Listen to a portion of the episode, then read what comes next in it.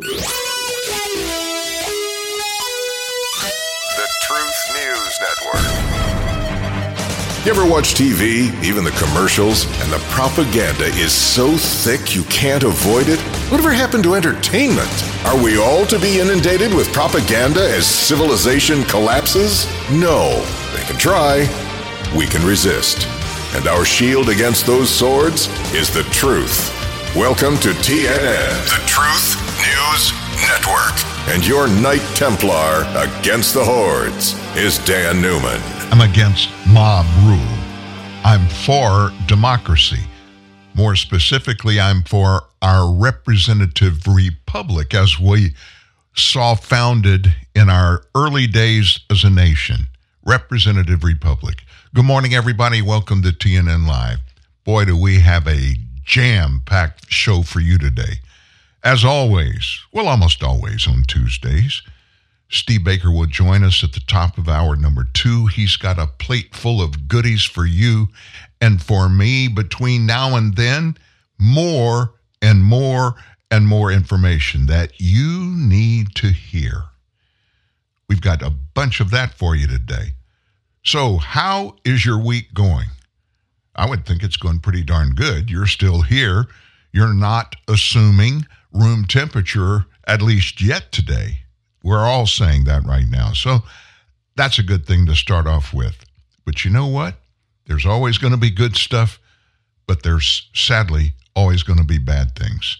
So we're going to put all of that together this morning, and we're going to give you the highlights. We're not going to dig in really deep, because there are so many things we need to at least mention and get you thinking about. Supreme Court's got a bunch of stuff going on right now. D E I, you know what that means? Diversity, equity, and what? You think about the I in that. And we'll talk about that a little bit later. But I think it's always good when we start the show with a good, good, good, good song, a good old song, with one of my favorite all-time groups, Steely Dan. You remember them in the seventies? Long-haired hippie guys. Those of them that are left are bald, like yours truly. Uh, no Static at All, that's the name of the song. Listen to the words.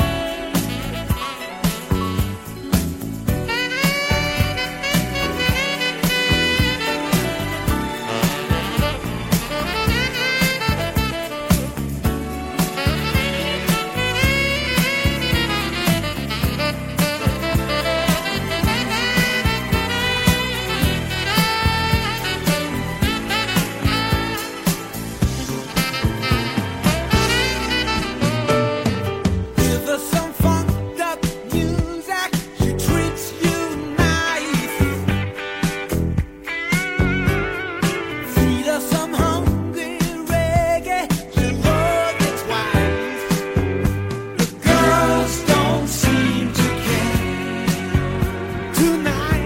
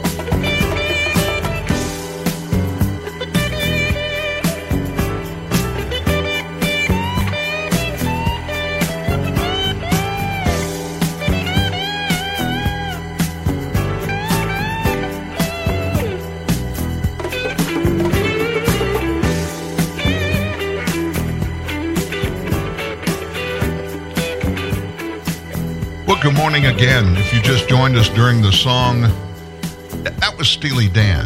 And the song title, I want to tell you, I, I get asked this all the time. What does that song title reference? No static at all. Now, many of you probably aren't old enough to realize you can't identify with what the topic of that song is. This was Steely Dan. Back in the middle to late seventies, they got really, really popular. But what else was going on in the music world, in radio world? A M radio was all we had at that particular time. And it was extremely low frequency. And you remember you kind of struggle with the radio knob to get it right on cue so you could get maybe a decent sounding song, but you had static. And, oh my gosh, it changed all the time. But then, with the advent of F M radio, ninety-six point five K V K I. You remember those when they changed from seven ten Kiel Radio? That was A M. ninety-six point five F M is when you got real stereo on your radio, and it sounded like real music, like the artist was sitting right there in front of you. It was such a big thing in the music world. Steely Dan wrote a song about no static at all. Now, whoever said back then, if you listened to a song, you got real meaning, pretty much in every song. Everything had a theme. Now, probably every song has a theme that comes out of this generation's of um, musicians. But most of the time for an old guy like me, it's hard to figure out what the words are all about. And that's okay. I like much of today's music. I have um, problems with some other. I'm sure probably you do too. I wish they could keep the four-letter words out of music. It's it's there purposely for shock value and all that kind of stuff. But if you're a good enough writer and if you're a good enough singer, you don't need the shock value. Just tell your story and put some good music under it. Those are the marks of great songwriters. And you got that lesson for free this morning. Well, Steve Baker's going to join us. He's back with us now in the normal day, Tuesday. He'll be here in our second hour. He's got some new things to talk to you about, and we've got some things we want to talk to Steve about. So make sure you stick around for that. If you got to go somewhere, maybe a meeting or something, try to do it now, because fifty minutes from now, Steve's going to join us, and you don't want to miss a minute. So, Israel, Hamas, it continues to happen. Arguments, everybody's got an opinion. And, of course, my opinion about it, just like every other opinion, is the right one. And yours is wrong, if you happen to disagree with my opinion, right? Nowhere else in the United States is it more obvious the contention between those who support Israel and Israel's right to exist and Hamas, who feel like they have not only the right to exist, but they need to be able to determine where they're going to live their nation. Screw anybody that has it already. That doesn't matter. It doesn't matter how they got it. All that matters is just like kids. If some neighbor friend gets a toy, well, dadgummit, I deserve a toy. I want that toy. That's literally what it comes down to. But there's no place in the U S where it's more obvious than in California. As you probably know, there's a big Democrat primary race up for the U S Senate to replace Senator Dianne Feinstein, who passed away. And it's upended, this race, by the conflict between, you guessed it, Israel and Hamas. California Democrat reps that are running to succeed Feinstein, those include Adam Shifty Schiff, Katie Porter, and Barbara Lee, who, by the way, was a member of the Senate, but uh, dropped out of running for re-election to serve as the Los Angeles mayor. So far, Lee, Barbara Lee, is the only candidate to endorse a ceasefire in Gaza amid Israel's responses to Hamas's October seventh terrorist attacks. Angry pro-Palestinian protesters. They got in there at a convention, California Democrat Party on Saturday, and they forced the party to cancel planned caucuses, underscoring the deep divisions within the party. We need to make sure to stand up to genocide and colonization, and it's what I feel like we are doing, Delegate and lawyer Maggala Kincaid, who was with protesters, said that to the L A Times. These particular protests and disruptions angered some of the Jewish delegates. I mean, when you start talking about eradicating an entire race of people just because of the race they were born at, it seems to me like we dealt with that problem back in, oh, I don't know, the seventeen hundreds, the eighteen hundreds, the nineteen hundreds, and to some degree still are today. It's all about skin color. It's all about ethnicity. I thought the Democrats were the ones that had put that all to bed. We accept everybody. We don't care what your nation of origin is, what language you speak, what your skin color is. We want you to be among us. Come on in. But don't you dare disagree with them. Hmm.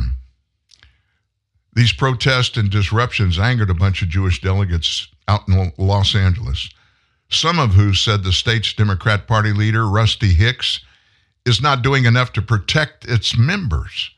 Many were shaken from the disrupted and violent acts they saw.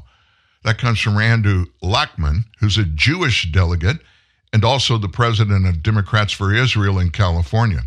We can't win Michigan or Virginia without Muslim votes. You can't win Nevada, Pennsylvania without the Jewish community. That's Lachman speaking to the L A Times. So anyone who thinks they can shout the other one out of the room is hurting the Democrat Party. Now, wait a minute. Democrat Party, haven't they been telling us the whole time I've been cognizant of politics in my seventy years, we're the party of commonality. We accept anybody and everyone. Just come on in. We want you to be one of us. And don't worry about our differences or yours. We're going to be fine with it. And you say, that's horse hockey. They're the most racist political party in history. Prove me wrong. Anybody, prove me wrong. So Hicks condemned the protesters out in Los Angeles Sunday, and he said any delegate who actively participated in or aided in the furtherance of those activities and events will be held accountable. Supporters' take on the Israel-Palestinian conflict has been described as more hawkish than her opponent, Barbara Lee. There are lost lives in Gaza, and there are lost lives in Israel, Porter said in October in a forum alongside Lee and Adam Schiff. And it's because the U S has allowed terrorism to flourish, and it's refused to take a strong enough stance against Iran, who is backing Hamas and Hezbollah.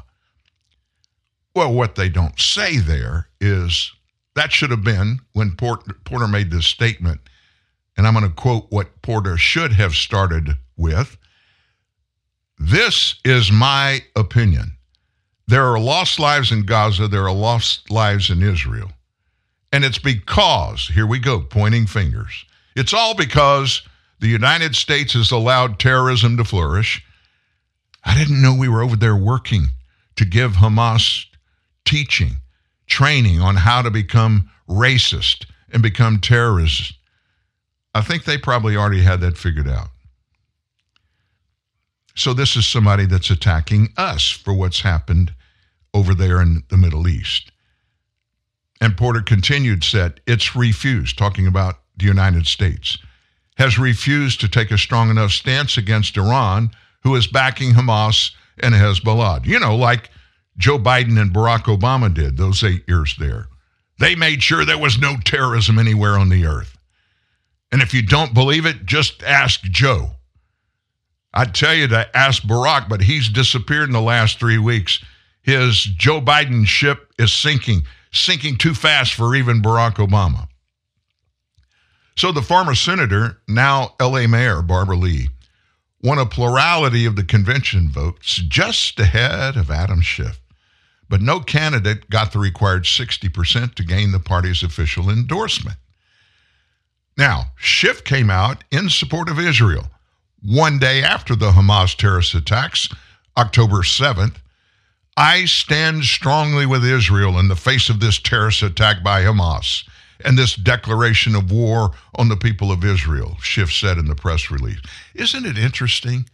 All of these leaders And you're going to hear a little bit later in the show, you're going to hear from Mayor, the mayor of uh, New York City, Eric Adams. When things are going good, going their way, it's because of me, me, me, me, me. I got this to happen. This is happening because of me.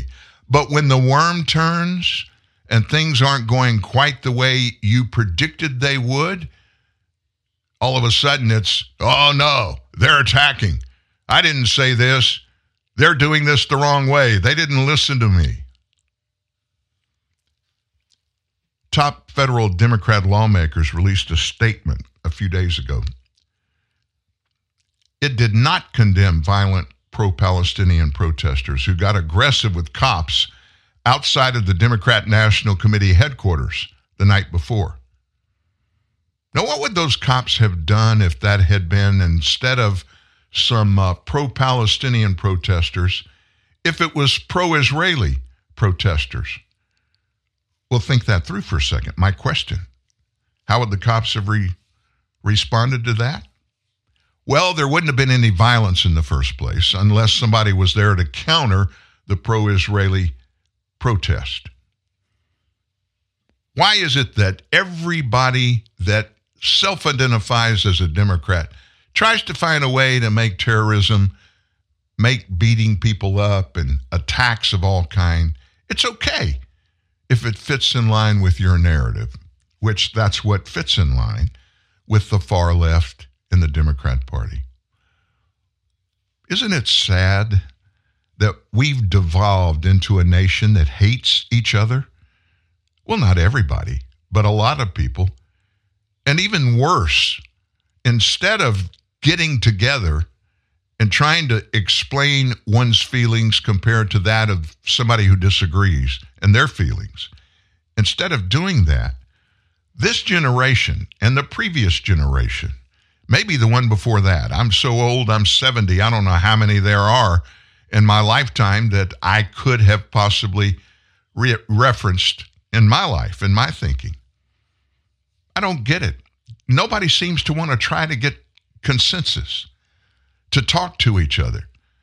They much preferred getting out in the street and threatening each other and not even having a conversation. I'll bet you those people in L A that went crazy, if you grabbed ten of them and asked each of those ten that you grabbed, and maybe grab's not a good term to use in this context, but got them to talk to you, and you asked all ten of them, why? What is different about what you think as compared to about what the other side thinks? I bet you of those ten, probably at most two could give you a real explanation for it. But let me give you a two-word term, and you need to plant this in your brain. This is what this kind of stuff is all about, and nothing else. Mob rule. Mob rule.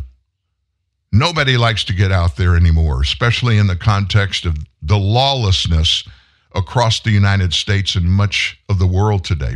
Besides that, what happens is, people want to be important. They want to feel like they are the ones that have the answers. And the only way to get that position and hang on to it is to convince everybody to agree with you, even if it means clubbing them over the head, beating them, shooting them. We've seen all of that since October the seventh here in the United States. We're not talking about in Israel or Gaza. We're talking about here in the United States. And the sad thing about that is the reason so few will give you the correct answer is because, as we have showed you, much of the protest that turned into riots in this whole thing were seeded by people that don't even have a dog in the hunt. What they're trying to do is cause divisiveness, terror in the United States, and to diminish the rule of law even more so than it's been diminished during the Biden administration. It's all about, I'll do whatever it takes to make these people agree with me, even if I have to get violent with them. And they do it. and they're getting paid. In large part, they're getting paid to go do it. How many pro-Israeli terrorist organizations are there? I don't know of a single one. Now, I know of several that people on the other side would say are sinister, like Mossad, and they're nothing but a com- combination of F B I and C I A. I don't know that's sinister, but the intelligence agencies are necessary, sad to say, in every country on the planet right now. But as far as somebody that will pay Israeli people to come out for whatever reason or reasons, they want to come out and make a stink, you don't see that. Last week, that big rally in the Washington Mall, two hundred ninety thousand people, we were told. two hundred ninety thousand. Not one incident. No cops had to handle anything. It was peaceful. It was a sign of support, pushing for real immunity based upon democracy. Don't have to worry about anything you do or what people think about you if you're doing the right thing all the time. Well, what's the right thing, Dan? You can't talk about things like the southern border down there and who's right and who's wrong. We need to change our immigration laws. We need to do it, and we can't get equality. We can't get equity unless and until we do it. It doesn't work that way. In a representative republic, the people are the bosses. What people, Dan? three hundred thirty-something million of us. The country belongs to us, according to our founding document. That hadn't been changed to take that out of it. And it can't be unless there is the process that is ironclad of how, if you want to change it, you can change it. And who gets involved in that? The people. The people have sent people to D C to represent them in every issue that pertains to voters and citizens across the United States. Well, we can't get enough people to back this thing yet. We've got to shut them up, silence their voices, and force them to believe like us.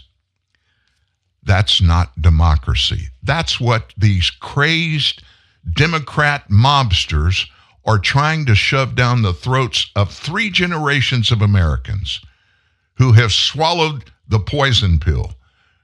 I don't know the name of the poison pill, but it's got a big D N C on the side of it. They keep screaming all the time. They talk about Donald Trump. We even have Republicans, the Rhino Republicans, even people like the current Senator, U S Senator from West Virginia, Joe Manchin. He came out over the weekend and said, I can't vote for Donald Trump. Tough job, buddy. You can vote for whoever you want to, and it's okay for you to say whatever you want to, but don't demean somebody that thinks opposite of you just because you think maybe they're wrong and you're right. Guess what? They think you're wrong and they're right. But we, the people, are the ones that if there are going to be changes in our federal laws, those laws were passed in the constitutional process that we're talking about. And that's the way, if you want to change them, they have to be changed. You can't force people to accept laws that are not constitutionally created and implemented. And so what's the mob on the left, the D N C, what are they all about?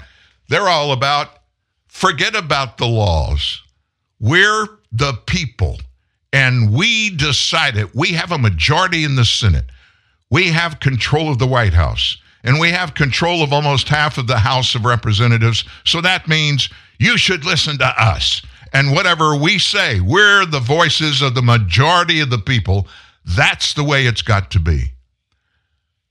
Well, that's not what the Constitution says. And by the way, listen closely, that is an example of anti-democracy, of authoritarianism, and borderline communism.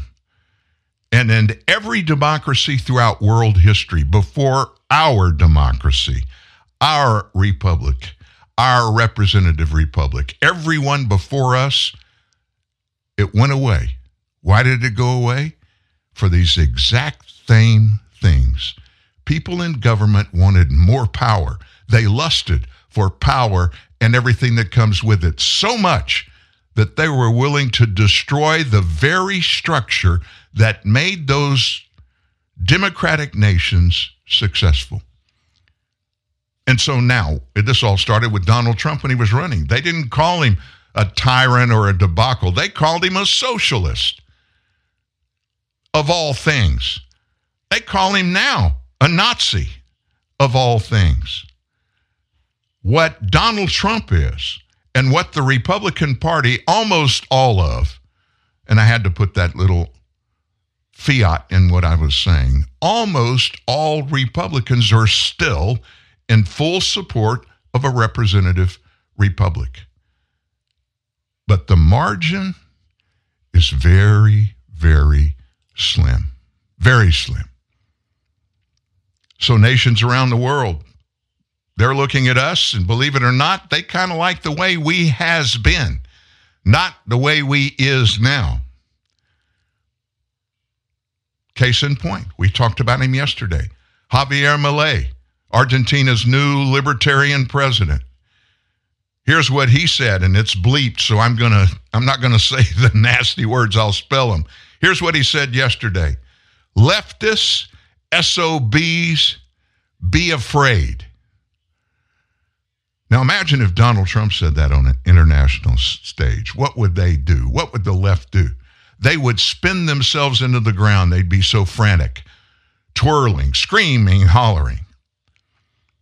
But real, real conservative people understand that. That's not what he meant when he said it. He is a libertarian. He is a politician. And he's a former Argentine economist, Javier Milei. He won Argentina's presidential elections on Sunday.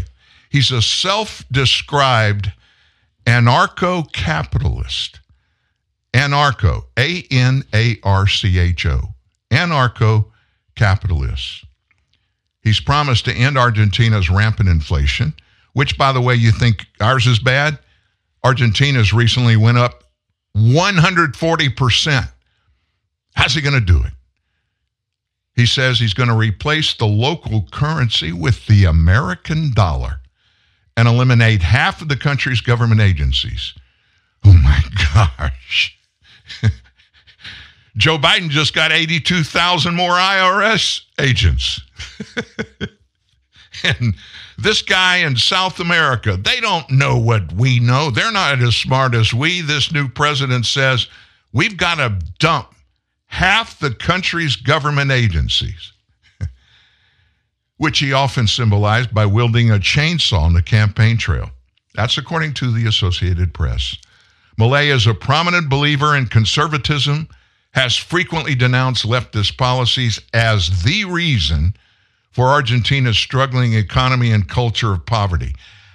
If he was a preacher standing up and I was in a service and he was saying these things, I'd stand on my feet and say, preach it, brother. It's the truth. Quote, this is quoting the Argentinian president. The mode, the model of decadence has come to an end, and there's no going back, he said in his victory speech. We have monumental problems ahead: inflation, lack of work, and poverty. The situation is critical. There's no place for tepid half measures. Now, as opposed to American politics, especially the political operations on the left, this guy's got a past. He's got a history. And the Argentinian people looked at his past, and they liked not so much what he said and promised he was going to do if they elected him, but they looked at what he's done. He's known for his impassioned personality, and it's often referred to as the madman and the wig. If you see him, see his hair, he's got bushy, bushy hair. He's got uh, Elvis Presley sideburns. That's how he got the tag, the wig. In addition to his envisioned economic policies, Milei has taken conservative stances on cultural issues too. No more D E I. I don't even know if they had it, but that would be a comparative thing that we need to do.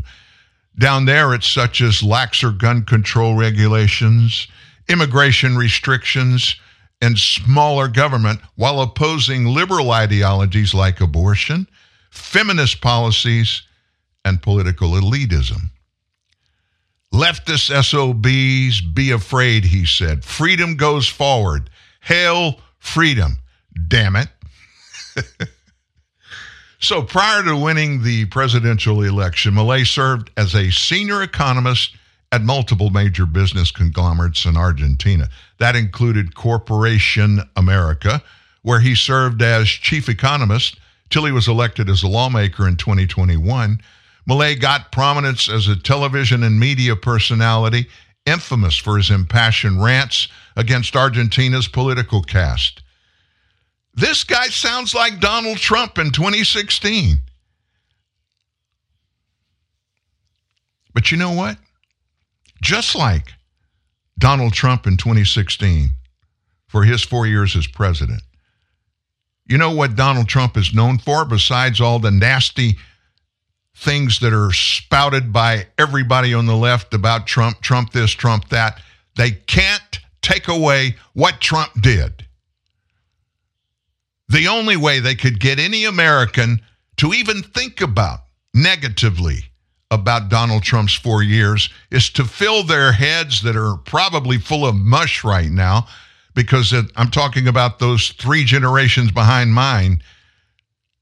They came through these radical leftist high schools and colleges in the United States, and they've got their way of thinking, and the way they think is the only way that anybody should think.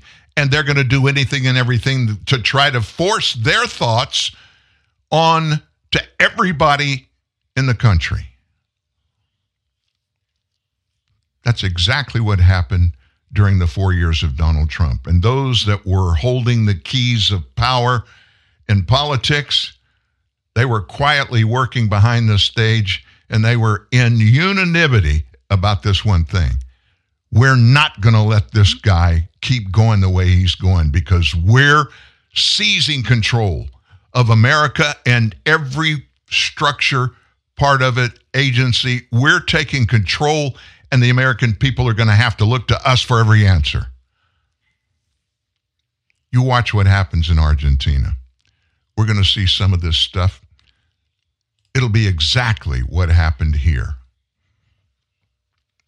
Hopefully this guy will be able to run for president down there and win, not because people got after him politically, but because maybe an election would be slightly manipulated, maybe literally manipulated, or maybe just putting out a bunch of pack of lies day after day after day, accusations that have no substance. So much so that at the end of it, people think, you know what? They keep harping on this. Maybe there's some truth to what they're saying. What we've got to do in the United States is let everybody understand just because you think something's right doesn't make it right. And just because something you think is wrong doesn't mean it's wrong. Look for facts. Stop listening to what you're hearing. Look for and confirm facts. The new Amazon Echo has everyone asking Alexa for help. Alexa, what time is it? What the hell is wrong with this blasted thing? Amanda! But the latest technology isn't always easy to use for people of a certain age. These kids done bought me a busted machine again. Oh, this! That's why Amazon partnered with A A R P to present the new Amazon Echo Silver, the only smart speaker device designed specifically to be used by the greatest generation. It's super loud and responds to any name even remotely close to Alexa, so they can find out the weather. Allegra, what is the weather outside? It is seventy-four degrees and sunny. Huh? It is seventy-four degrees and sunny. Where? Outside. What about it? The temperature outside is seventy-four degrees and sunny. I don't know about that. The latest in sports. Clarissa, how many did old Satchel strike out last night? Satchel Paige died in nineteen eighty-two. How many did he get?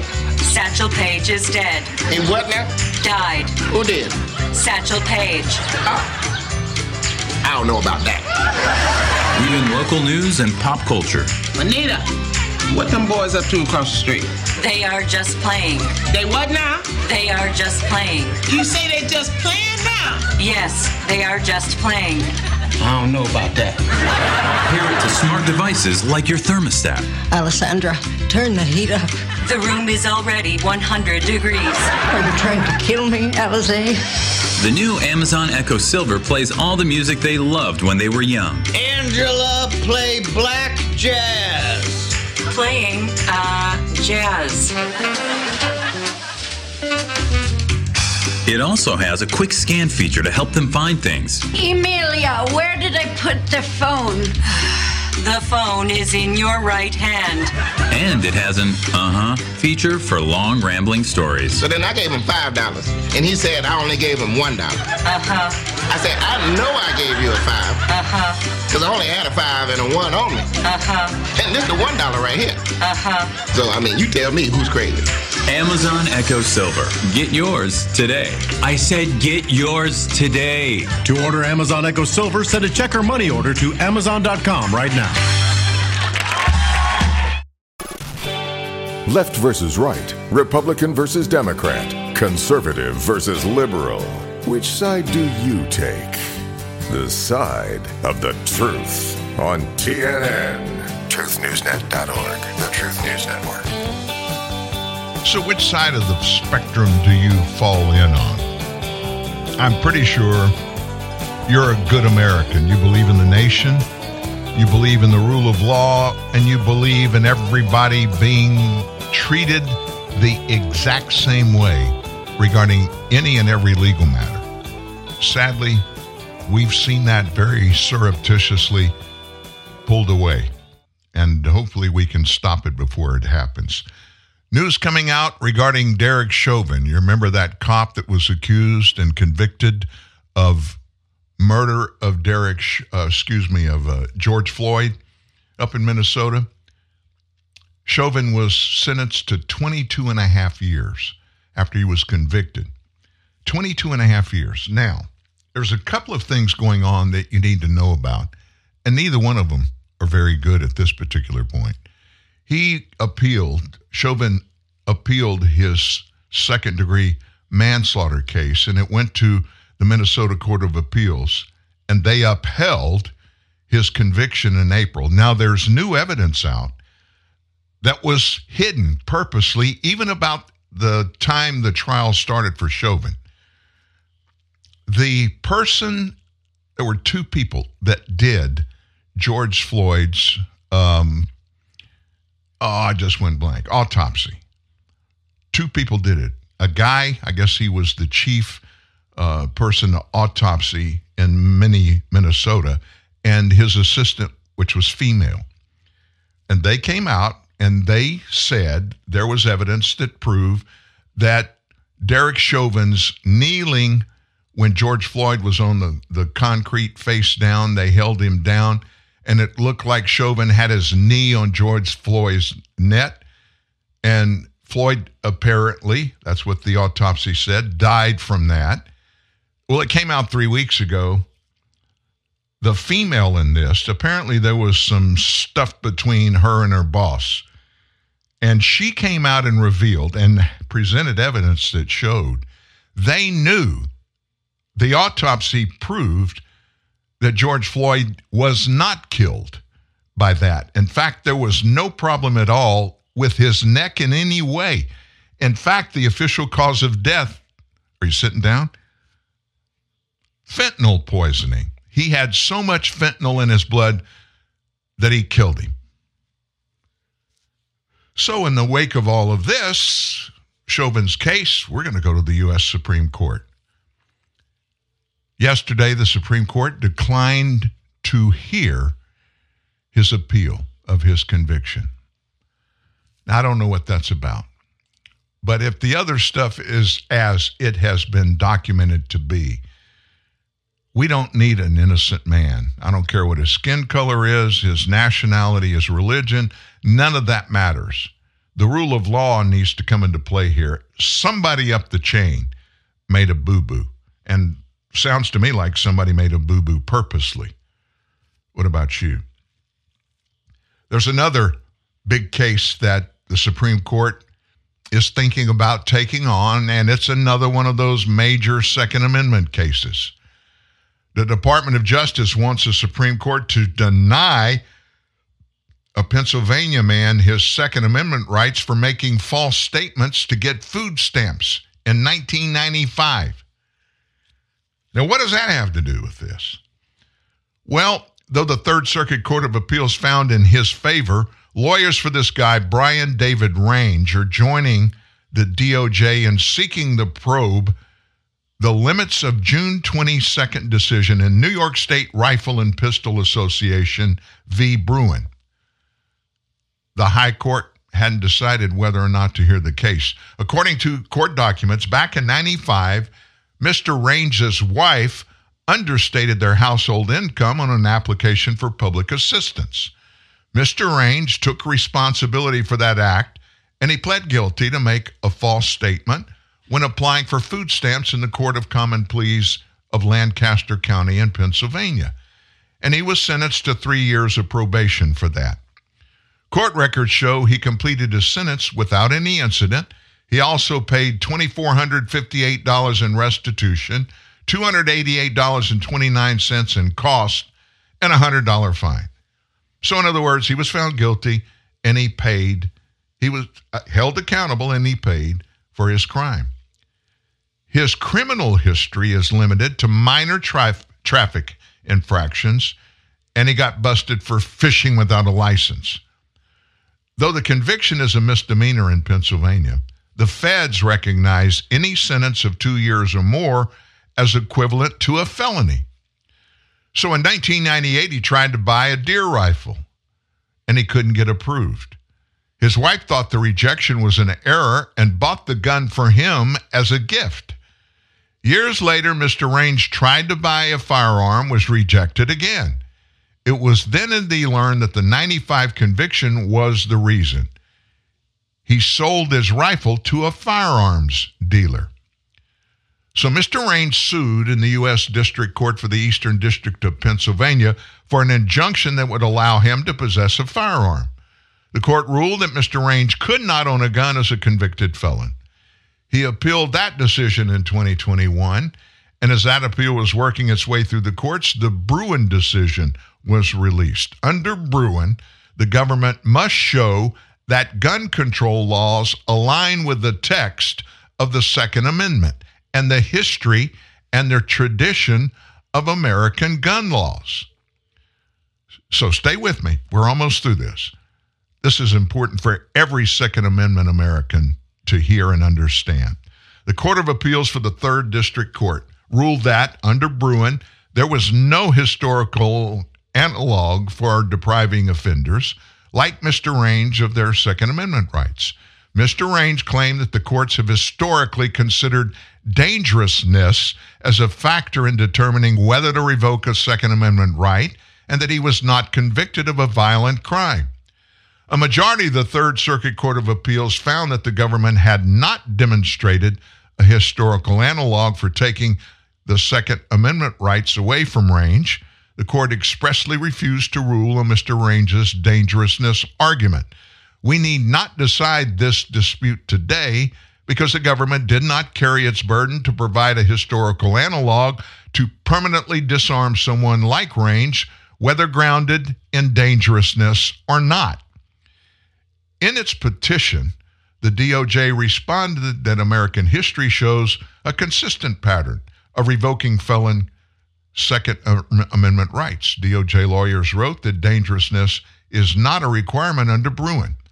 And according to this new petition by the D O J, Mister Range's conviction places him in, quote, a category that properly exclude those who have demonstrated disregard for the rule of law through the commission of felony and felony equivalent offenses, in other words, from owning guns, whether or not those crimes are violent. They wrote that Mister Range's case falls under the same law as Zaki Rahimi's case in U S A versus Rahimi and should be decided in light of the court's decision in that case. After deciding Rahimi, the court should either, one, grant this petition, vacate the Court of Appeals judgment, and remand the case for reconsideration in light of Rahimi, or two, grant plenary review in this case, or in another case that provides a more suitable vehicle for resolving Section nine twenty-two G one's constitutionality. This is from the D O J in their petition. Now, Rahimi, and I'm going to end it here. That is an Arlington, Texas, Rahimi drug dealer who abused his girlfriend, had a penchant for shooting at people who made him mad. In twenty nineteen, his girlfriend petitioned the court and won a domestic violence restraining order against him. That federal law used anyone subject to such an order from possessing or purchasing firearms. So after the order, which Rahimi reportedly agreed to, was issued, he assaulted another woman subsequently involved in at least five more shootings. And he claims eighteen U S C nine twenty-two is unconstitutional. So in their response to the D O J petition, Range's lawyers asked the court to hear Range's case during the same term as the Rahimi case. These issues are complementary and important, and it would be beneficial for the court's decision-making to consider both during the same term. Now, what do you get? What's your takeaway in that? I have a couple of them. When I read this story yesterday, I started thinking about it. Does it appear to you, as it does to me, that there are people out there? Now, who would these people be? One would think anybody that opposes the private ownership of a gun is somebody that just hates guns. I don't think that's the case. I think what it's about is a whole system slow move to the left. And these people today know that based upon case law that has been tried over and over and over again in front of the U S Supreme Court, with all of that out there, they've got to find ways to chip away at the standard, normal, historical acceptance of the U S Supreme Court renderings over generations. And which one are you talking about? According to our forefathers, every American has the right, the unequivocal right, to own a gun, and protecting themselves with it is the underlying permission that has always existed there. Dozens of Second Amendment cases has confirmed that. These people that want to control guns, they see it's not going to come with just one court test. It's going to take a series over a long period of time, and they're chipping away at it with little, and I don't want to diminish either one of these two cases, but they're chipping away at it little bit at a time instead of trying to take big bites out of it, because that's going to make it even harder to get any ruling, any series of rulings on this that might, it just might, give somebody a chance to start the process diligently to get rid of private gun ownership. I'm almost certain that's what's going on. We're going to watch this in other cases, and when one like this comes up, we'll let you know about it. I've got a transgender case, something happening right now in the United States of America that I want to get into. But before that, don't forget Steve Baker is joining us in about ten minutes now. Something has come up regarding this stuff happening over in Israel and Hamas, and it has to do with what the U S has done under Joe Biden regarding military um, appearance and a bunch of it on ships and helicopters and jets being in the Eastern Mediterranean. Yesterday, Cheryl Cassone, she's from Fox Business, had a former general on and got into this. I think this is very important for us to understand. President Biden was pressed on reports that Israel and Hamas are closing in on a hostage deal yesterday. Watch this. Mister President, is a hostage deal near? Sir, is a hostage deal near? Mister President, is a hostage deal near? I believe so, but I'm not prepared to talk to you. Believe so? Yes. Thank you. Meanwhile, U S troops in the Middle East have now been attacked sixty-four times by Iranian proxy forces since October seventeenth. The U S military also announcing it will extend the deployment of the U S S Gerald Ford carrier strike group in the eastern Mediterranean near Israel for another thirty days. Joining me now, retired two-star Marine Corps General, the Punaro Group C E O and author of The Ever-Shrinking Fighting Force, Arnold Punaro. General, good morning. Cheryl, privileged to be with you this morning. It's always wonderful to speak with you. Let's first talk about this potential hostage deal. Uh, over the weekend, it seemed that, that it was very close. Even the president seemed to think that there was a deal in place, but still we haven't heard anything. Uh, as time goes on, are you less confident that we're going to see some hostages released by Hamas? Well, Cheryl, certainly it's encouraging news that they're talking about a hostage release. That, that's encouraging. Uh, however, let's be focused on the fundamentals. This is less than twenty percent of the actually prisoners of war that the Hamas has taken, contrary to any of the laws of armed conflicts. These are women and children and babies. They're not combatants. They never should have been taken in the first place. And what started this was Hamas's forty days ago brutal and savage attack that killed thousands of Israelis, including Americans. And so while this is an encouraging development, we should never trust Hamas. And so we'll see how it plays out. Lee Carter's on set with me. Lee, go ahead. So the, the president has a real issue on his hands. seventy percent of Americans disapprove of his handling of the situation in Gaza. Do you think that if this release were to happen and it's not a complete release, does that help him or not? And, and does it really end what we're seeing over there, or is this just the beginning of what's what's likely to be years and years and years of chaos? Well, certainly that's not an area, the polling and things like that, that's not an area of my military expertise. And, and again, typically in conflict, the prisoners are not exchanged till the end of the conflict. And like I mentioned, uh, this would just be a temporary pause. It doesn't change the fundamental underlying situation where Hamas has avowed to basically wipe out the state of Israel and all the Jewish people living there. That's their goal, and Israel has got a right to defend itself. And, you know, hopefully there will be an exchange of the hostages, but it's not going to change any of the fundamentals, and it's going to be a long uh, slug uh, for Israel to basically uh, get Hamas out of the north, in the middle, and the southern part of Gaza. I mentioned that, that the Gerald Ford carrier strike group, their, their deployment has been extended by another thirty days. Unfortunately, they're, they're not going to be coming home for Thanksgiving, which I know that those soldiers were, were hoping to do. So let's talk about this. U S forces now in the region more and more that we know of. Obviously, there's probably more more operations happening that, that we don't know about uh, to support our ally, which is Israel. How concerned are you about U S troops? Well, Cheryl, the the advantage of the carrier strike groups, the, the Ford, the Eisenhower, the Bataan amphibious ready groups, uh, the hostage rescue experts that we have uh, in the region, the underseas capability, this is the advantage of naval and marine forces afloat. We can keep them where we need them for as long as we need them, move that powerful combat power around. They're used to these extensions. Naval forces go out on a, typically a six-month deployment, but they get extended all the time. These are the sacrifices the men and women our military are prepared to make um, for, for our country and, and for our allies and partners. And so this is a, it's a really important for this combat power to stay in the region. Like you said, we are, we're seeing uh, our forces uh, in, in Iraq and Syria attack.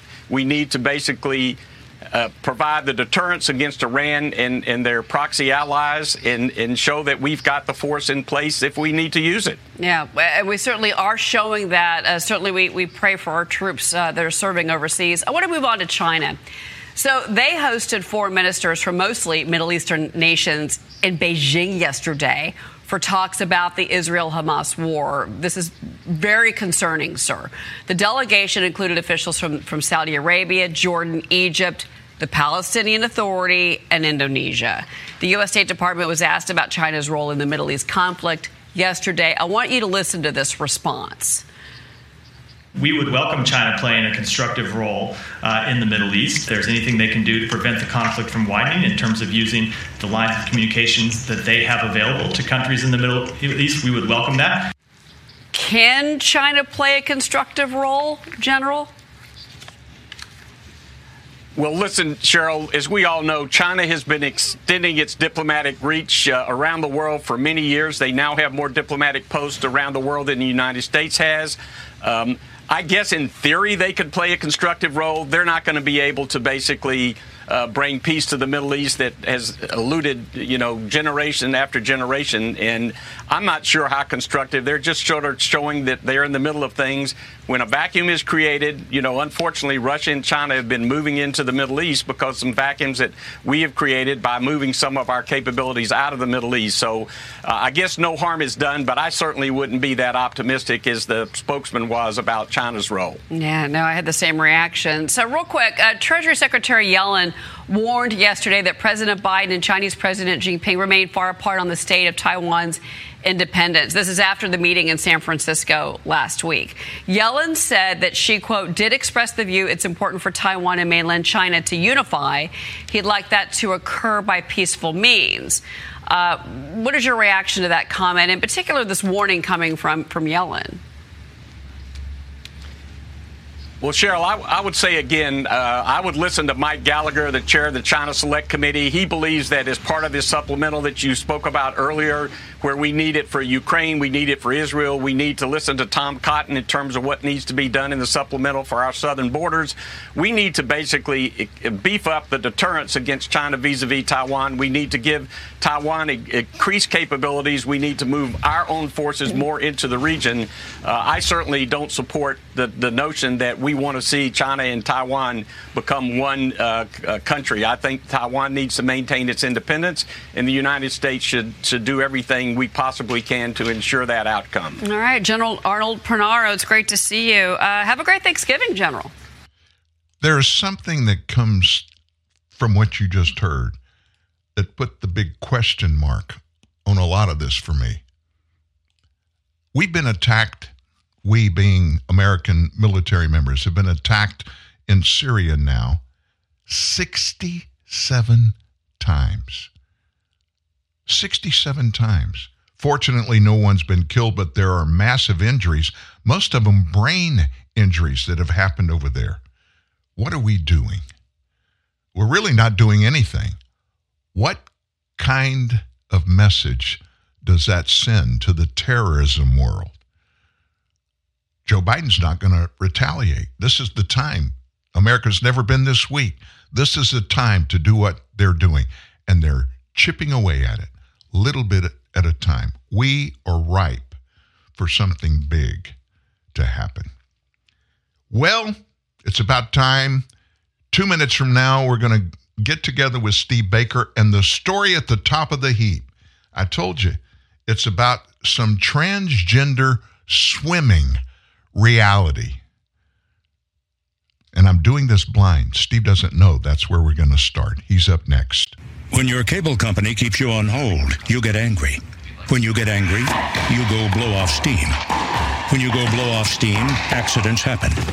When accidents happen, you get an eye patch. When you get an eye patch, people think you're tough. When people think you're tough, people want to see how tough. And when people want to see how tough, you wake up in a roadside ditch. Don't wake up in a roadside ditch. Get rid of cable and upgrade to DirecTV. Call one eight hundred direct T V. Could switching to Geico really save you fifteen percent or more on car insurance? Did the little piggy cry wee, wee, wee all the way home?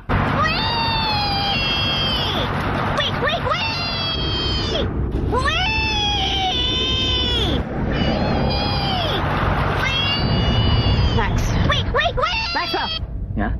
You're home. Oh, cool. Thanks, Missus A. Geico. fifteen minutes could save you fifteen percent or more. Northern Tool and Equipment. My girlfriend has given me a pet name. I'm afraid to ask. Snuggle Muffin. No, it isn't. And she uses it in public. Okay, so give your girlfriend a pet name she'll hate, like uh, Thunder Chunky. I couldn't do that. I see. Too harsh for Snuggle Muffin. Okay. Drown her out with a two hundred mile per hour cordless leaf blower. Got it. Here she comes. Hey, Snuggle Muffin. What are you doing, Snuggle? Snuggle! Snuggle! I am so out of here. Wait, Come back, Thunder Chunky. There's no problem a little horsepower can't solve. Northern Tool and Equipment. Whether holding down the fort or bouncing back to school, childhood is always in session. So keep feeding us right with sun-made snacks, just like when you were a kid. Remember their naturally sweet raisins? Yup, still delicious. And so are Sunmaid's other snacks, like creamy yogurt-covered raisins, sour raisin snacks that taste like sour candy with no added sugar, and Sunmaid's new s'mores and birthday cake bites. All delicious, all made with whole fruit. Sunmaid snacks.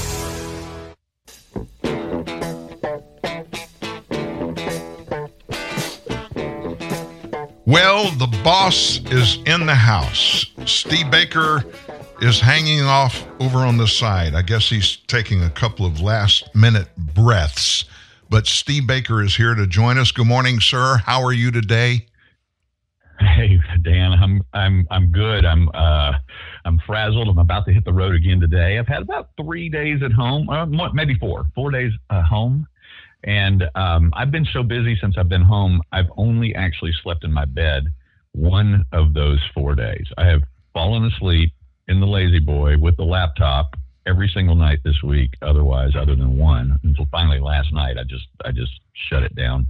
But uh, crazy things are happening. Big things are happening. Uh, we're getting much more advancement and uh, much deeper into our investigations that we've talked about here already and that we've published stories about regarding the two Capitol police officers who have uh, uh, perjured themselves uh, in, in trial uh, against uh, innocent uh, U S citizens. And, of course, since I, gosh, since I spoke to you last, I've been on the phone with uh, Governor Ron DeSantis about this. I'm headed to Florida to meet with his uh, attorney general staff down there in just a few days. And then uh, um, on top of that, more and more of our whistleblowers are coming forward and giving us um, giving us details and information we never dreamed we would get about this.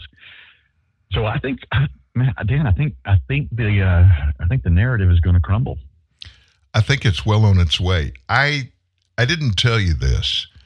Um, It didn't surprise me when Mike Johnson released those forty-one thousand hours of video to everybody. I knew he was going to do it, but he made me promise not to tell you. You're on his radar well, screen. Well, let me tell you something. If, if he said that, he and I need to have a talk. He was picking at me when he said that. Uh, no, yeah. I I think the timing of his do. I knew he was going to do it, but I think the timing was based upon what happened when he pushed through that government funding bill that all of the yeah. really hard right Republicans were dead set against happening. And this was kind of like, you know, I got to get the focus off of me. Let me do something. I was yeah. going to do it anyway, but let me do something now to make me look better. And I don't, yeah. I don't blame him for that. I think it was the right well, thing know, to do. We were, yeah, it was the right thing to do. And, and, you know, and look, I was, I was being as patient as I could be. That's why I laid off of him on Twitter, you know, because I, you know, before I met with Jordan and before I met with Mike Johnson um, back in May of this year, I was brutal on those guys and their delays and their obfusc- obfuscations yeah. about uh, covering January sixth issues and and, and of, of that sort. And it was it was the pressure that, not just my pressure, but the cumulative pressure that, that uh, was brought to bear that finally got me in front of those two um, congressmen. And then so many things started happening after that. And I've I've credited them and have said I would not be where I am at today in the work that I've been doing had it not been for that the ten minutes apiece that I got yeah. with uh, Jim Jordan and with Mike Johnson back in May. And so that when this uh, change in speakership happened and then we were shut down, we, I mean, it was, you know, it was instant. I don't know if your uh, listeners remember the story, but on the eve of the release of our huge blockbuster, the big story that I've been teasing about for months, on that night that my editors were all pouring over it and the legals and they were giving it its final, uh, you know, comb through with that fine, you know, uh, uh, you know, tooth comb. I get a call from the senior congressional staffer and said, you can't release. And I went, what? No, you can't release the videos. And I had known that McCarthy had been um, unseated that earlier that uh, evening. And I said, well, what does that have to do with this? I've already got I've already got them. I've got approval on that. And he said, no, we lost our ability for the approval of the release of all the January sixth um, Capitol C C T V videos the second that McCarthy was unseated. And he said, we have to wait now until we have a new speaker and see which direction they take it. And as you know, it was a few weeks later, we, we got the new speaker, and then I have every bit of clear understanding of what was happening to him. I mean, look, Mike Johnson's life changed overnight, uh, and his workload changed, and the number of alligators chomping at his rear end changed. And, and so suddenly I had to use that, you know, understanding and, and wisdom and give him the grace and the space needed to work his way through that for another few weeks until he could get to the January sixth video issue. And, and certainly we were applying pressure uh, directly and indirectly, social media, through our stories. We were, you know, we were tagging every story we did with Mister Speaker, release the videos. And so it was out there. And, um, and then of course the, the one thing that most of America doesn't understand yet, because they didn't actually read the press release, and that's understandable, but the, all of the video has not been released yet. There's one, a micro fraction of it has actually been released. It's basically a teaser, and the rest of it is coming. Um, but it's going to have to be, uh, rolled out over many months. They can't just upload it, uh, to a server and publish it all. It, literally has to go through, every frame of that has to go through security review, and that is just going to take a lot I, of time. I am, it, I am, it is a monumental. I am task. so so far. I'm scheduled to have a chat with him online on air next week, and one of the things I want to get into is the timing for that with him. I don't know if he'll be able to give me any details, but that's something I think everybody needs to know. This this is the perfect timing to really open it up. And I understand just a little bit at a time, because you don't want to overload the American people. But much of what has already been released, it's showing gross misapplication of every bit of power that those that represent us are supposed to have and use for us to hide what really happened. And Americans are going to watch this come out, and every time it does, it's going to be one of those O M G moments. I didn't know that. I thought it was the other way. And we're finding out every day we were lied to by uh, Nancy Pelosi and her committee that were supposed to save Earth. And all they did yeah. was try to paint a picture of Donald Trump that is not a real picture. He was not involved in an insurrection. And he hadn't even been charged with that. Of course, everybody now, they think that he's been charged for insurrection, and if he's convicted of insurrection, he can't serve in public office any longer. But there's not even a charge of that. Hey, listen, I want to step away from that for just a second. This transgender situation, it's getting out of hand. I mean, I, I just, I, when I hear these stories come out, I literally just sit there and say, how could America let this happen and make it okay? I mean, I've always been that way to some degree about abortion, but I mean, I understand the abortion process a little bit, but this transgender stuff, it defies comprehension of anybody that has any understanding of the reality of biology. I think I told you this. A couple of years ago, I had a doc, when this first stuff, transgender stuff just took off, I had a doctor come on my show, a very reputable female doctor. And she came on the show, and we were together on the show for about an hour, and she was walking our audience through all of this stuff, um, the biological male to female, female to male, there is no such thing. And finally, she just said, hey, look, Dan, I'm going to say it succinctly just like it is. Your sex is determined by one thing, and it's your chromosomes. And you can't change your chromosomes.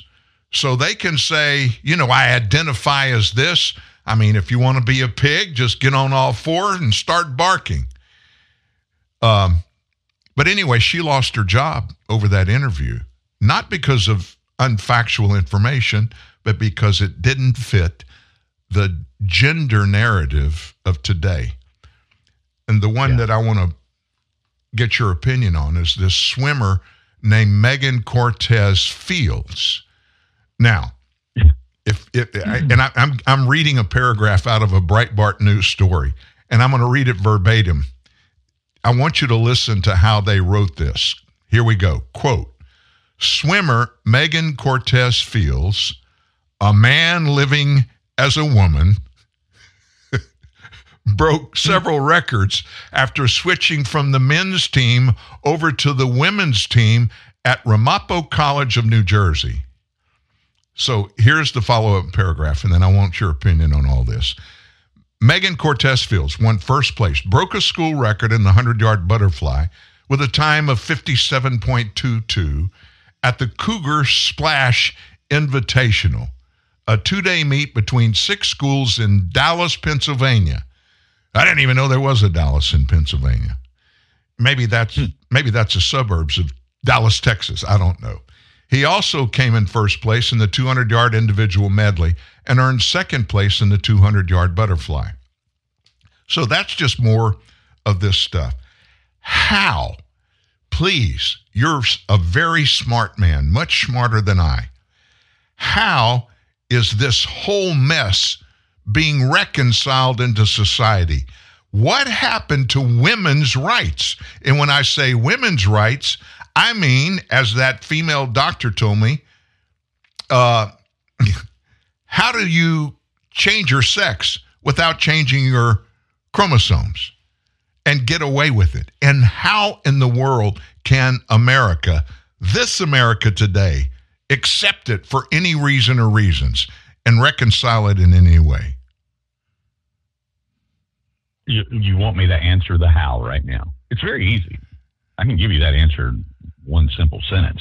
Okay. It's progressivism, progressivism is a mental disease itself.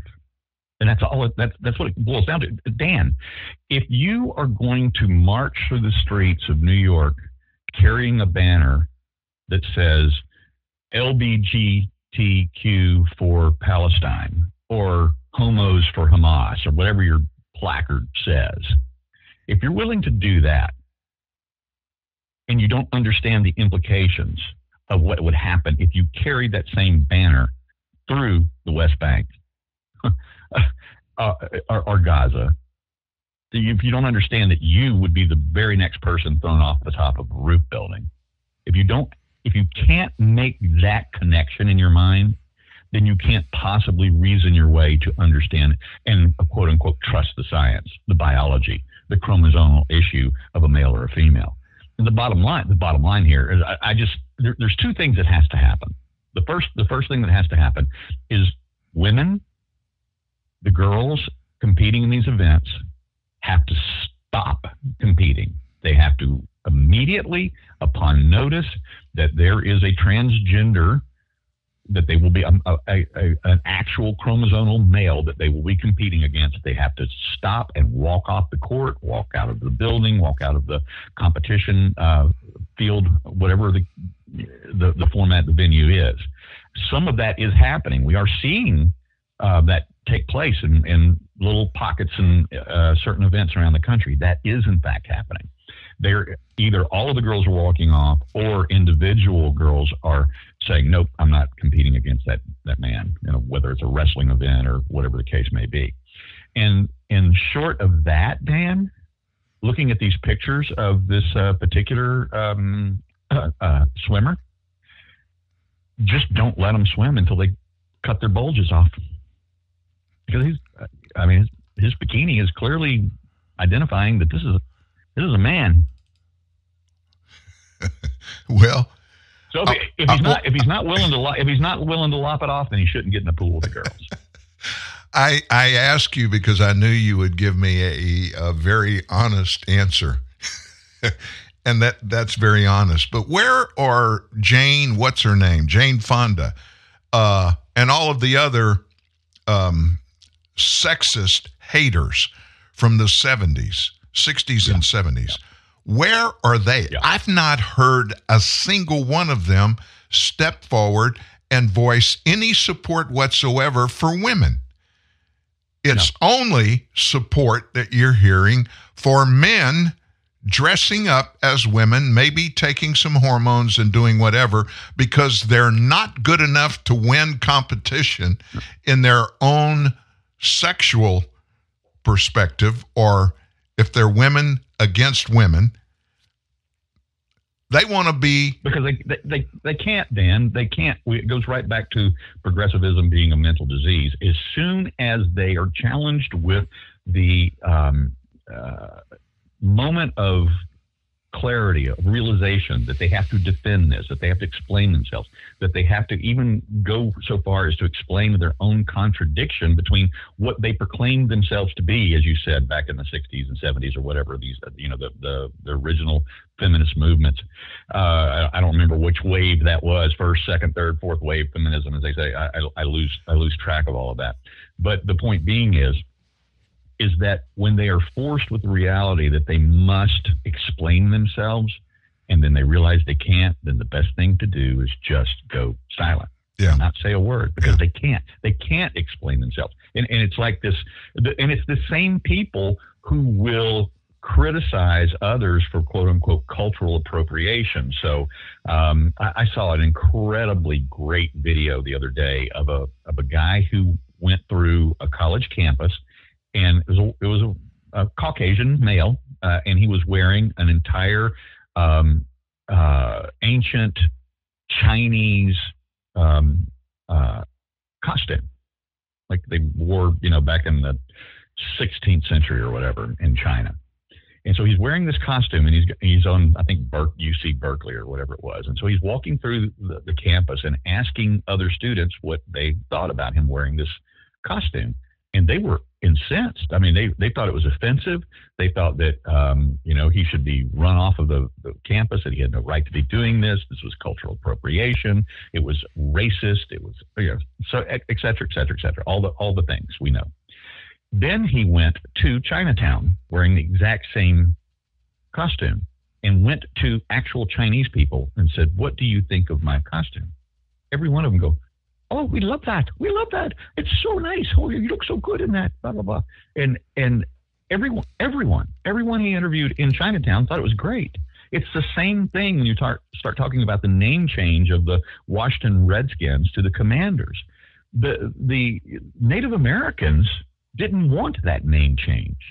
Who was it? It was progressive white people that were offended by the team being called the Redskins.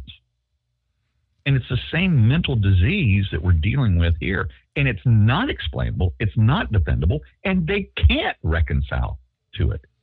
So they just don't bring it up. That's why these feminists have all gone dark. And they're not defending women. Well, just because you think something's right doesn't make it right. And the opposite's true as well. Just because you think something's wrong doesn't make it wrong. But facts, we're told... Follow the science. Remember, Anthony Fauci told us every day, follow the science, follow the science. Don't yeah. listen to any of these quacks out there. And of course, then he got really mad one day and he said, "I am the science." I guess basically that's the mental disease you're talking about. Whatever I think is fact.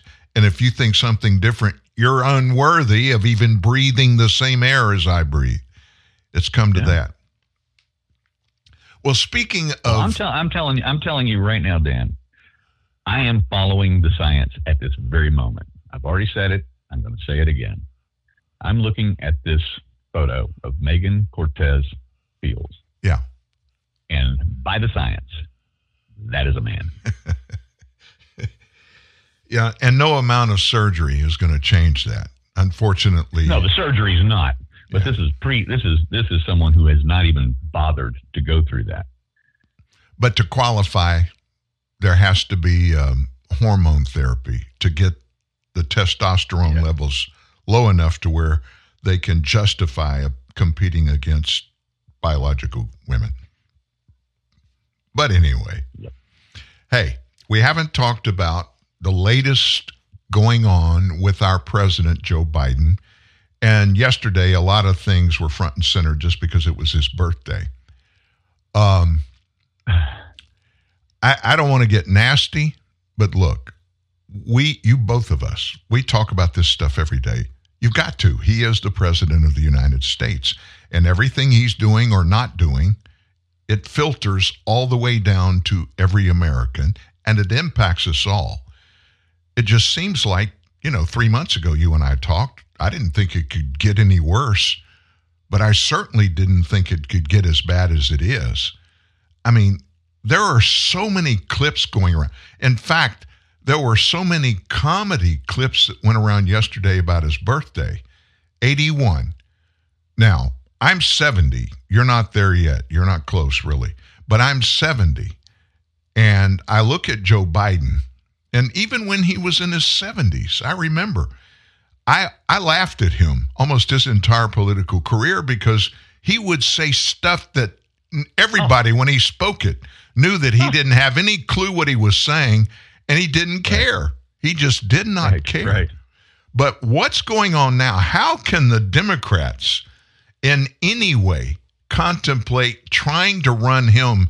I don't care who it's against. A broom out of the closet could beat him right now, at least in mental acuity. What is going on? Yeah. What do you think is happening? It's uh, it's obviously getting worse, and it's it's accelerating. I mean, he he clearly has a um, one of the forms of dementia. It's accelerating, and it's it's becoming evident in the in his physicality, not just in his words, not just in his forgetfulness, but you know the body itself begins to respond to that.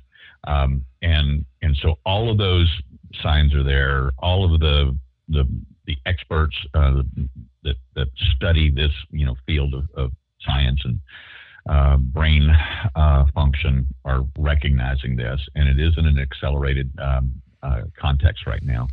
And and really and truly, the age does have something to do with it. There's examples of of uh, men and women who have lived much longer than Biden, who kept their mental acuity for much longer than he's been able to do that.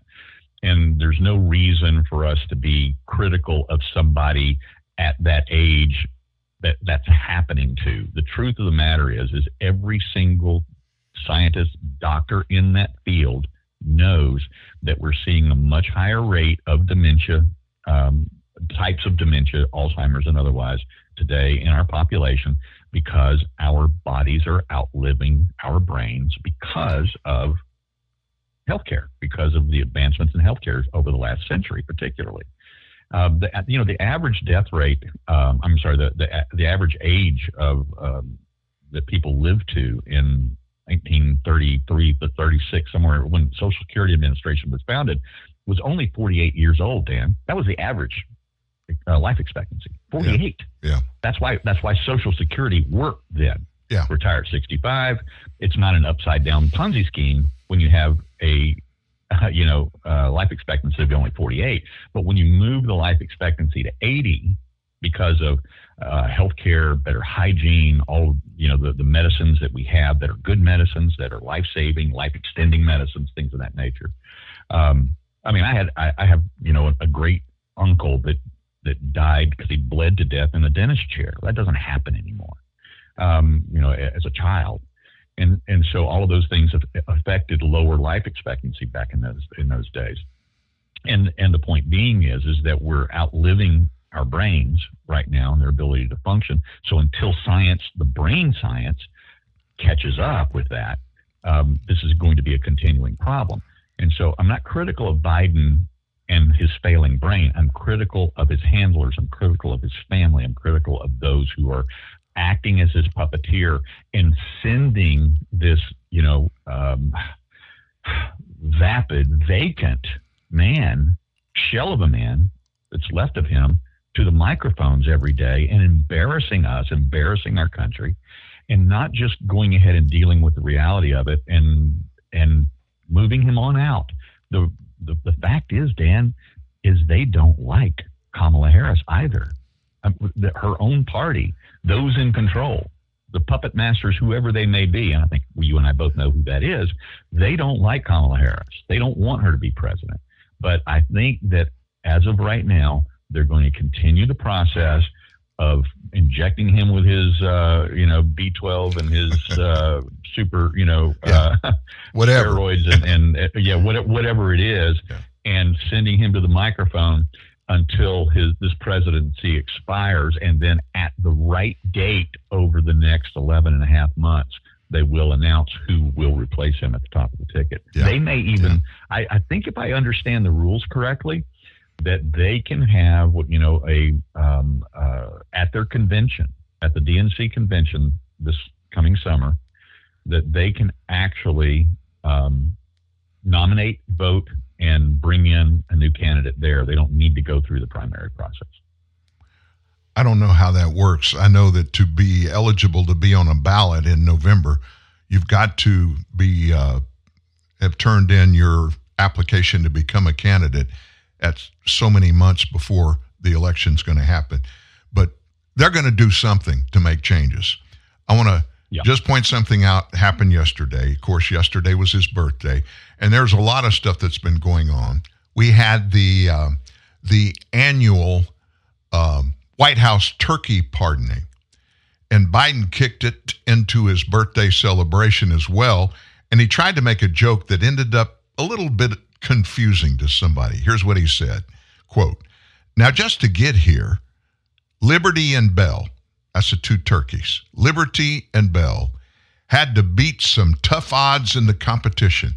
They had to work hard, show patience, and be willing to travel over a thousand miles. Biden said he was talking about the turkeys that traveled to D C to get pardoned.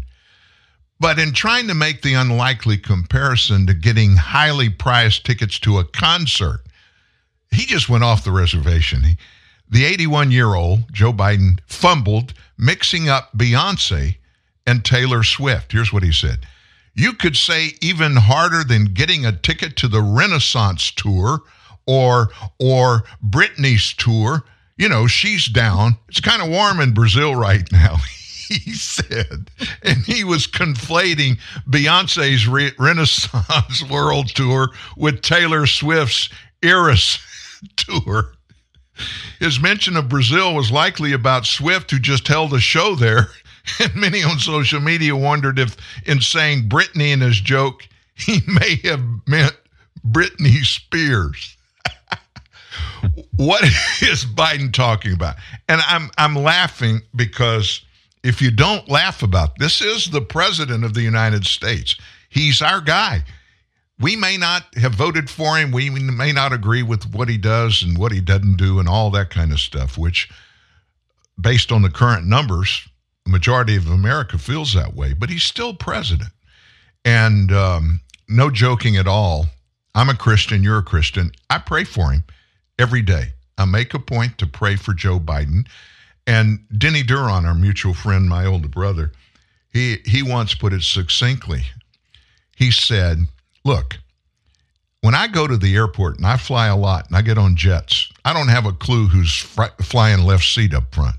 But he said, when I get on it, I pray, God, whoever he or she is, please help him or her get me to the destination where I'm going. So whoever's guiding the ship at the time, if it's not Joe Biden and he leaves office, whoever replaces him, we want that person to be very successful at what they're doing because we've got a lot at stake. One more thing, and I'm going to switch back to what's going on in your life and why. Let me let me, you, let me say this. Let me say this first before about before you, you switch gears. I want to say this about praying for the president. Okay. I agree with Denny that the guy in the left seat of that chair of the aircraft. Yeah, I want to pray for him to get me where I need to go. When it comes to this president, I, I'm more inclined to pray the Pauline prayer of the destruction of his flesh so that his soul can be saved later. But, okay, yeah. But the problem with that prayer is then we have to deal with Kamala Harris. So it's not really, you know, it doesn't, we don't, we don't benefit either way.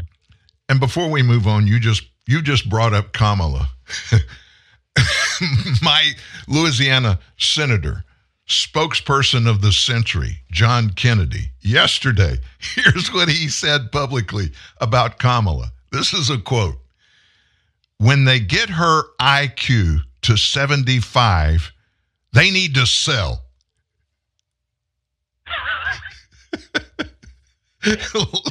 Like on the stock market. If it gets to oh seventy-five God. a share, that's when they oh need. How does this guy think of these things? He's incredible. I don't know. He could and be he does a, it on the fly. Yeah, he yeah, does. Yeah. He could be a stand-up comedian and, and a good one for sure. Okay. Yep. We've covered a bunch of different topics. Normally, we don't go this quickly in a circle, but there were a lot of things I wanted to touch base on.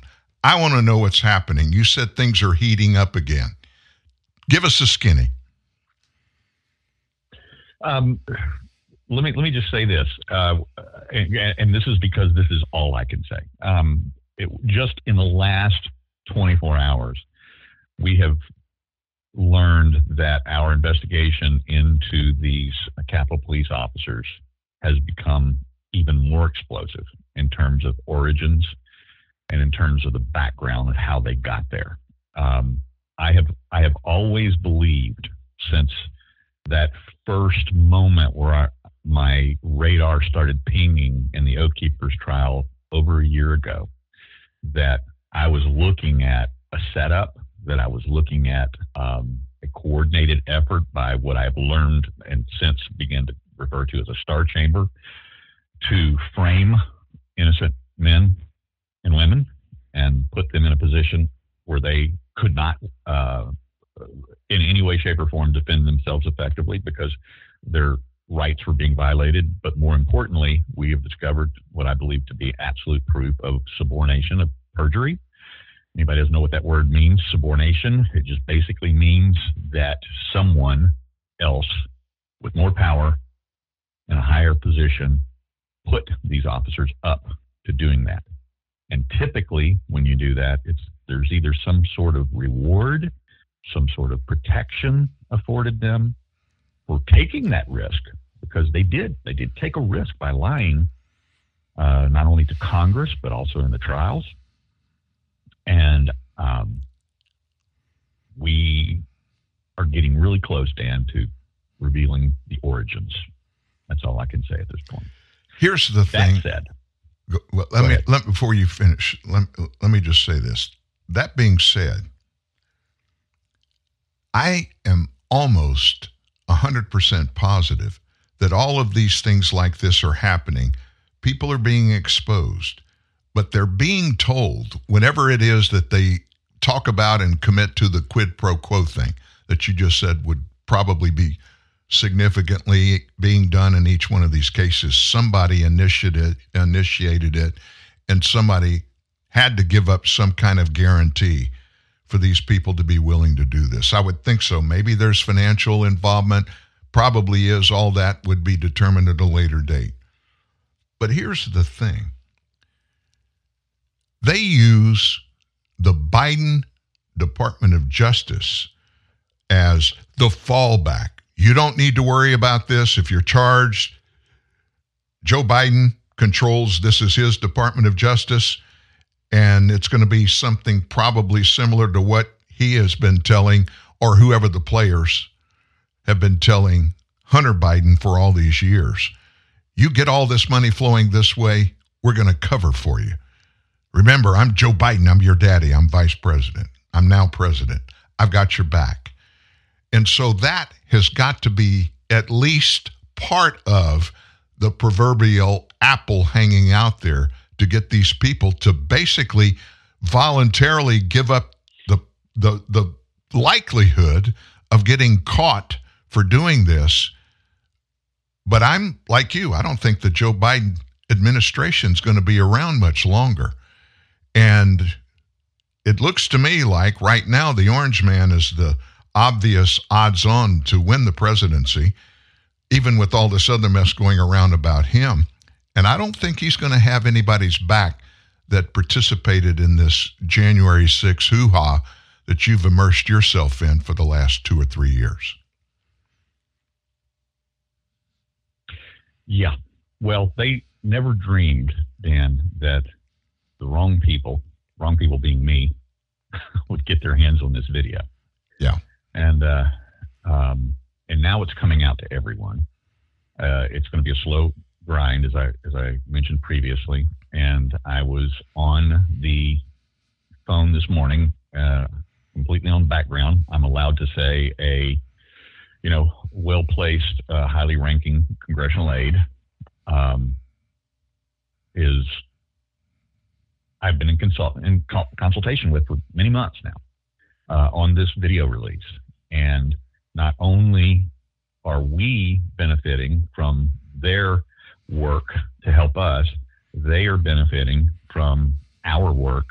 And when I say ours, that's mine and some of the other independent journalists who have been used as guinea pigs to um, work through this process and help them work through this process um, to, to get this rolled out to the American people. I know everybody thinks, as I said earlier, that this just should have been uploaded in one night to a public server and everybody have at it. It just, I'm sorry. And I'm, I'm actually writing a story about it right now. I, it just doesn't work that way. And, and then, and that's even before, Dan, we get into the politics, because right now I can tell you from a highly placed congressional aide that the Senate, who is controlled by the Democrats right now, are screaming bloody murder. They do not want this video released. And so there is the politics behind the scenes. Then, then you get into the technical, the technical problem of forty plus thousand hours of video, and then the, in some cases, legitimate need for security uh, review and scrutiny in certain parts of the building. There are, let's, let's just be honest, there are escape hatches. There are hidden stairwells. There are hidden doorways. There are tunnels that the public doesn't know about, that you can't see on maps on the uh, internet. Of, you know, you, you can see floor plans of all the floors, and de- very detailed floor plans on, on the internet of uh, of the Capitol building, but there are things that are not there. And and so they, they have legitimate security concerns for the safety of the members and the staff and, and even, you know, the people that visit there.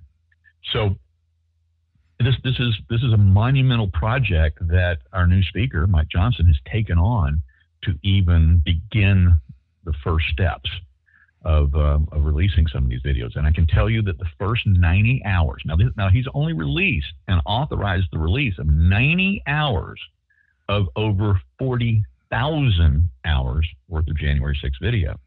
The reason why he released the first ninety is that is representative of the first clips of footage that has been given to the likes of me and other journalists who have already identified what they wanted to show to the public and have already gone through security review.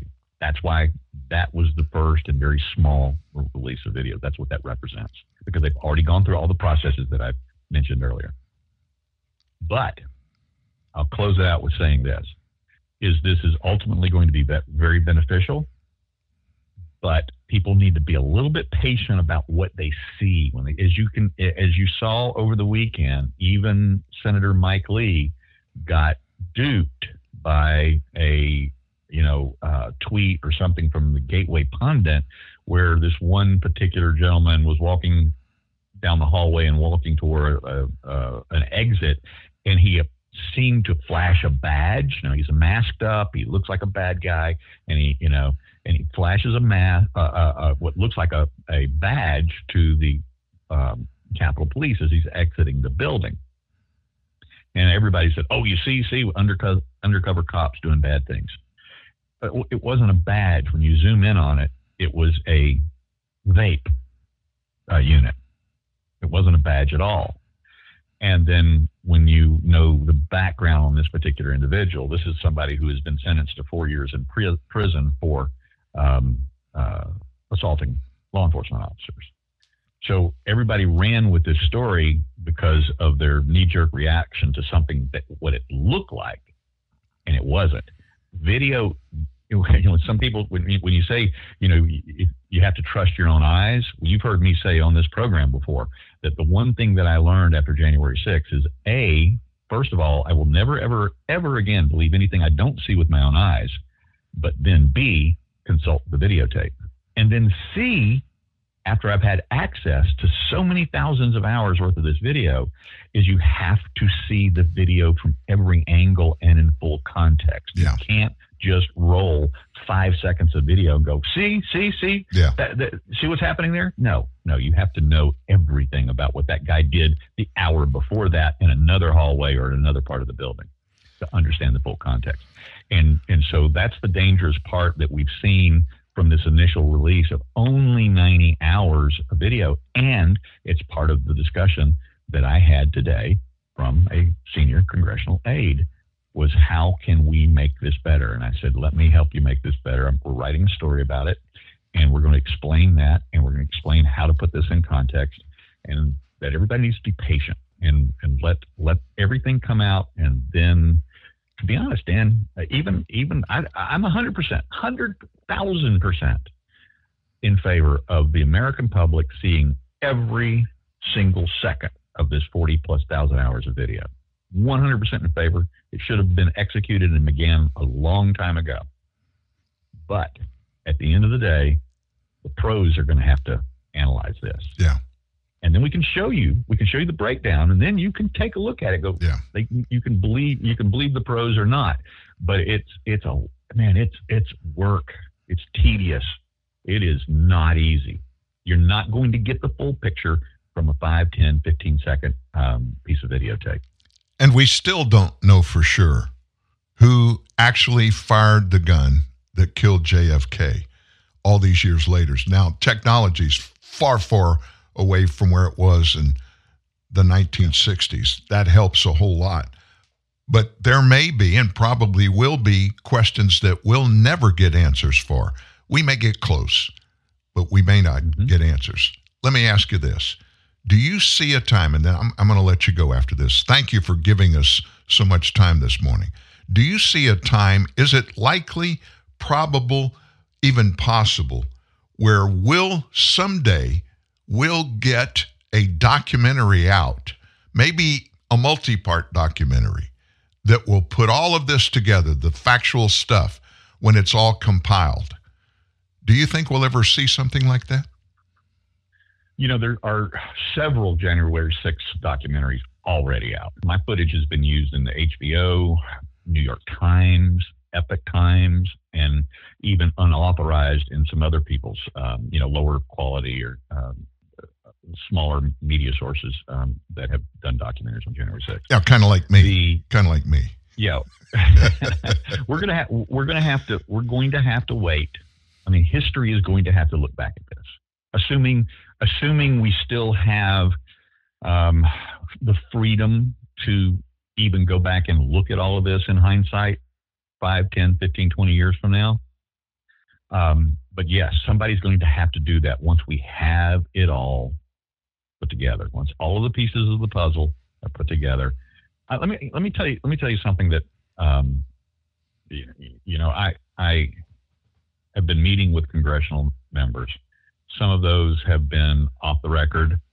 Some of those, just the very fact that I met with them is off the record. Um, but in one of my more recent meetings, this particular congressman told me, he said, you know, he said, we have been trying to put together the pieces of this puzzle without the box cover. And do you know what he means by that? No. Uh, think of a thousand-piece jigsaw buzz puzzle. What does the box cover that it comes in represent? It represents the completed product. And so you use the box cover photo as a guide to start putting the jigsaw puzzle together. Gotcha. And he said, he said, we've been trying to do this without the box cover. And he said, I think you just brought us the box cover. Hmm. Wow. Well, I can't wait. Is this going to happen in my lifetime? Yeah. It is. All right, assuming, my friend. Assuming that assuming that yours truly survives till that yeah. time. Yeah. Hey, you and I have already had those conversations about when you want to read me in and into anything, just let me know before you read me in that I'm being read in and and give me the warning signs. If this happens, then you know you've got to do this. Uh, That's right. Anyway, once again, I thank you so much for being a part of this and keeping us side by side with you. You, I know, are going down to be with your sister, and that's a great thing. I know holidays are very important to you as they are to me. And so get some rest. I know you're going to be working while you're down in uh, in Florida, and I hope you are. And hopefully you'll be able to come back next Tuesday and share with us. But be careful. Tell your family hello from me, and keep in touch. If you need to tell me something, yeah. call me. Please call me. You know I will. Thanks, Dan. Thank you, Steve. Have a great one. What a friend that man is, and what a great journalist he is, investigative journalist. I know him personally. His integrity is impeccable, and he never says something's factual unless it's factual for sure. The world tells you to wait, that waiting is polite, and good things will just come. But if I waited to be invited in, I never would have stood out.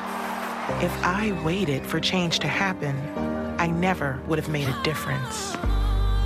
So make the first move. Don't wait to be told your place. Take it. Don't wait for people to find you. Find them. In work.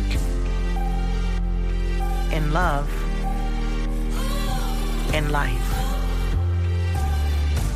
And most of all, don't wait to be given power. Because here's what they won't tell you. We already have it. 'Cause I'm a soldier. Let through the fire. I started with nothing. I've got nothing to lose. Welcome to McDonald's. May I take your order? Hi, can I get a... Uh, can I get a... Okay, get in the McDonald's. Ooh, can I get a... Uh, can I get a... Yeah, uh, can I get a... Uh, uh, uh, Uh, go, Bubba, go! Uh, pick me! No, pick me! Hey, can I get a... Uh, ten-piece chicken McNuggets. And what sauce would you like with that? Uh...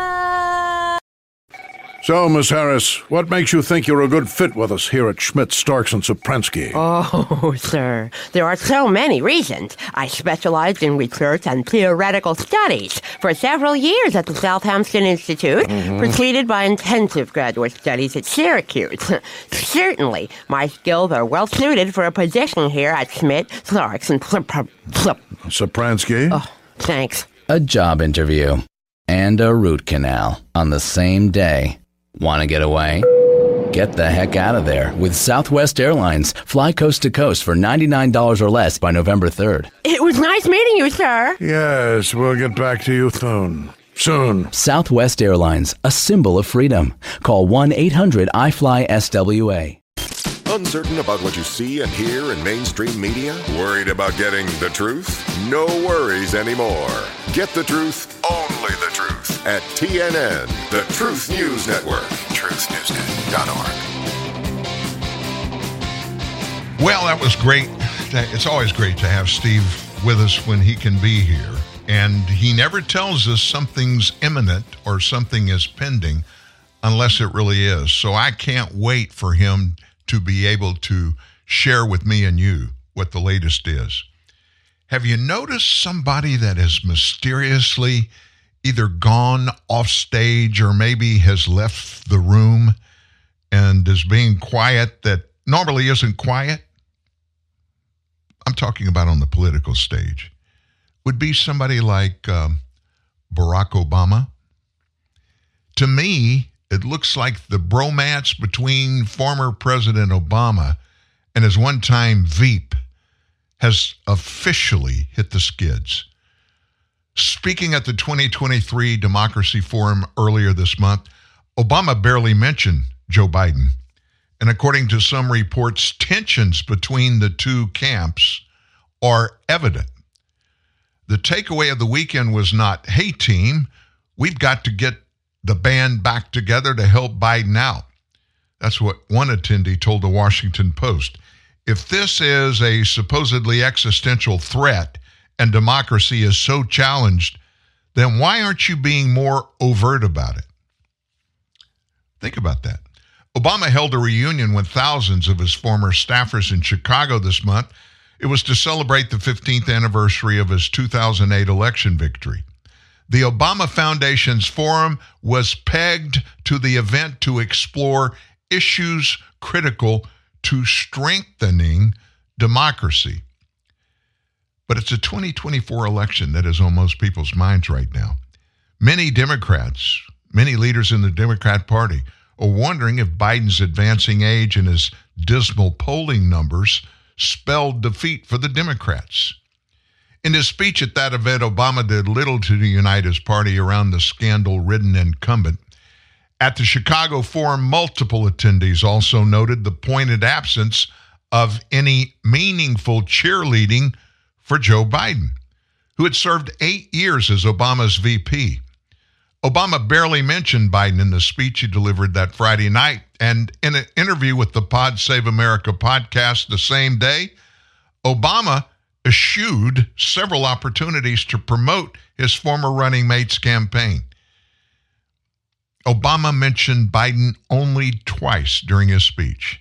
Once to say he's encouraged, Barack is, that the Biden administration and other governments are beginning to recognize the threats posed by artificial intelligence, and once to praise Biden's signing of the Inflation Reduction Act, which has done anything but reduce our inflation. On the podcast, Biden's name never came up as he talked about threats to America's democracy. Now, the Obama camp, they blamed the lack of support for the president on the Obama Foundation's status as a nonprofit, with a spokesperson explaining to the Washington Post that it's against the law for the foundation to engage in any partisan political activity. Yeah, that's a great excuse, isn't it? The Biden campaign held a standing room-only off-site presentation to Democrats in Chicago that same weekend. The spokesperson pointed out where his twenty twenty-four path to victory was detailed. While the polls are making some party members panic, Democrats did score several key election victories earlier this month, winning the Kentucky governor's race and the hotly contested Virginia legislature, as well as a major abortion initiative up in Ohio. And Obama did throw Biden a nicely worded bone on X, formerly known as Twitter. For eight years, at POTUS, and I worked to deliver change for the American people. That's what Obama wrote. I couldn't have asked for a better vice president and friend, and will always be thankful to all the campaign staff and administration alumni who helped bring that progress to folks across the nation. Along with the acknowledgement, Obama posted a video of Biden kicking off the Democracy Forum with gushing praise for his former boss. But as polls indicate, the president is trailing behind former President Donald Trump, and one of Biden's few challenges for the Democrat Party nomination isn't convinced. The Democrat brand isn't the problem. That's Representative Dean Phillips, a Democrat from Minnesota, said in an interview. It's becoming clear that President Biden is the problem. I don't know what we're going to do to get out of this mess. I just don't think this president has got his mind in the right place. I don't think even, and I'm sad to say this, I don't think he has any idea where his mind lives. And it's really difficult to watch. He's literally falling apart in front of the Americans' eyes. And that's sad. Hey guys, thanks to Steve Baker for being here. Thank you for being here. I think we have the best show in America, and it's all because of you. You guys have a great Tuesday. Get ready for some good food this Thanksgiving. That's just two days away. See you tomorrow.